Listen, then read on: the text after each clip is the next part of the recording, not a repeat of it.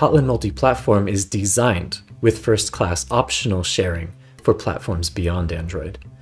That means when people want to share networking or data serialization or algorithms or any combination of these more than 10 things respondents say they are sharing, they can, with little to no risk to Android development and manageable minimal and recoverable risk to iOS development.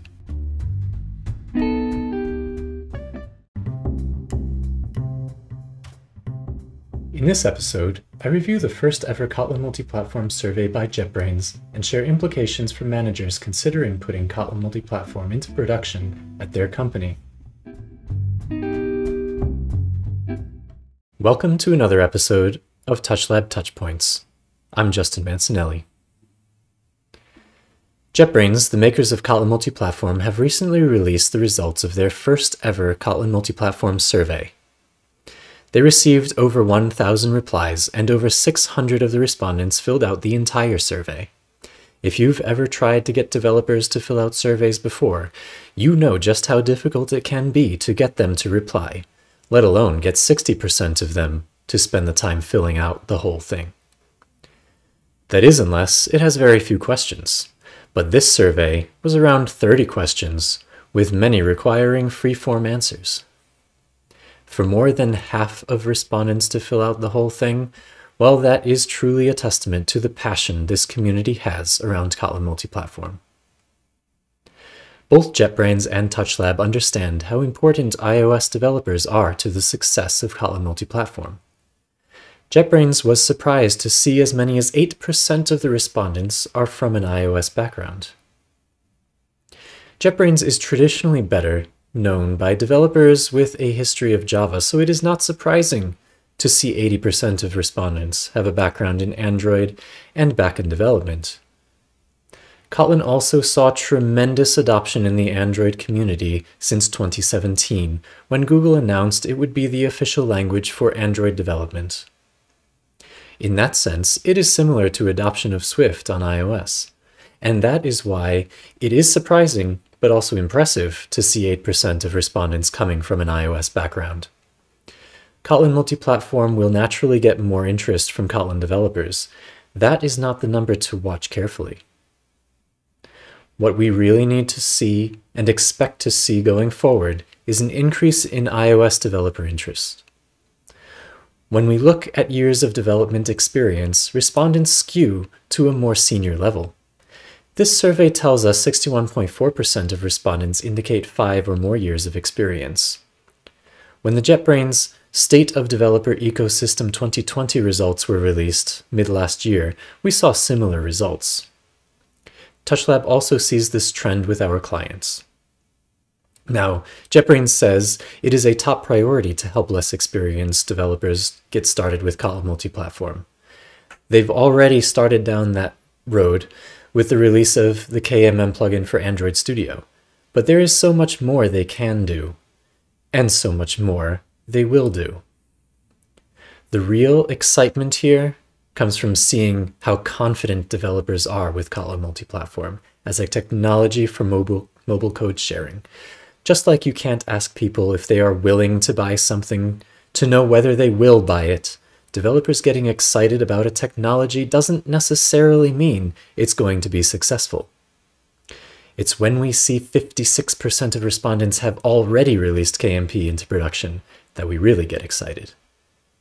And the fact that 41% of respondents are building user-facing applications and that 42% are sharing code between iOS and Android, well, that means Kotlin Multi-Platform Mobile is well on the path for much wider adoption.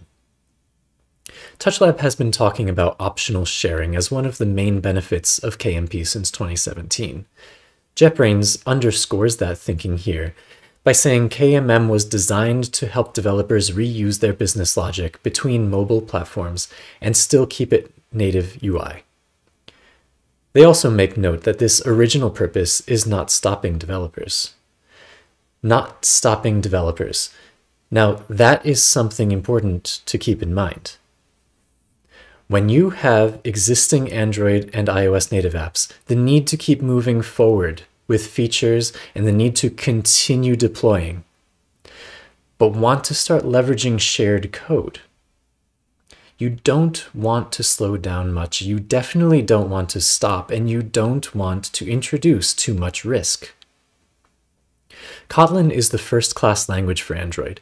Android Studio is the first class IDE for Android, and Kotlin Multi-Platform is designed with first class optional sharing for platforms beyond Android. That means when people want to share networking or data serialization or algorithms or any combination of these more than 10 things respondents say they are sharing, they can, with little to no risk to Android development and manageable minimal and recoverable risk to iOS development. JetBrains doesn't only want to know about successes, and they know that Kotlin multi-platform isn't perfect. They have added and prioritized the roadmap to address respondent pain points. TouchLab has a strong partnership with JetBrains and a close relationship with Square to collaborate on improving the Kotlin multi-platform ecosystem. Some of our open source work stemming from our collaborations are Stately, which facilitates working with the strict memory model. The Xcode Kotlin plugin, which supports debugging iOS applications from within Xcode, and SQLiter, which powers SQLDelight on iOS and other native clients. As for dependency management, nearly 53% of respondents say that they would ideally like to use CocoaPods to bring KMP frameworks into their iOS apps. Notice this isn't about what they use now, but what they would like to use. Swift Package Manager is only top of mind for 25% of respondents, and this makes sense when you look at the state of iOS development. In the most recent iOS developer community survey, 68% of respondents use CocoaPods for personal apps, while a whopping 75% use it in their business apps. The trend for Swift Package Manager continues to increase, though. In the same community survey, SPM is used in less than 20% of business apps, but over 35% of personal apps. This shows that interest will continue to drive adoption of Swift Package Manager. And with 25% of KMM devs wanting to use SPM and to integrate Kotlin frameworks into their iOS apps, JetBrains is making the right call when they say they will continue to watch the trend and consider it for their backlog. Developers these days don't think of documentation as reams of paper to sift through. They expect step-by-step guides, sample projects they can clone, and getting started wizards baked into their IDEs. JetBrains already has these, but they see developers are lacking samples of specific use cases, examples that are ready for production, and articles to support growing demand from developers of different backgrounds, experience levels, and app requirements. TouchLab started on KaMPKit specifically to support developers who needed to onboard quickly beyond the standard Hello World examples. We also collaborated with JetBrains to create the Kotlin concurrency hands-on tutorial, as well as their article, Introduce Your Team to KMM. Beyond our collaboration, it's great to see JetBrains reminding everyone that the community continues to create and maintain KMM resources.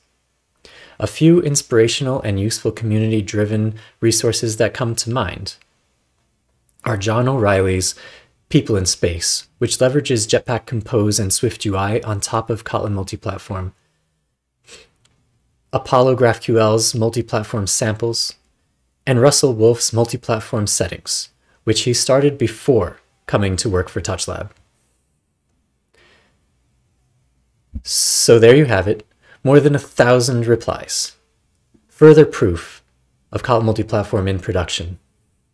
Further commitment from JetBrains, and a reminder that user feedback and community involvement are essential to Kotlin multi-platform's success.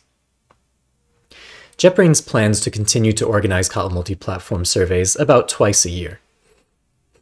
I am definitely looking forward to the next one, and I hope you are too. Thank you for listening, and remember to subscribe to hear more TouchLab Touchpoints.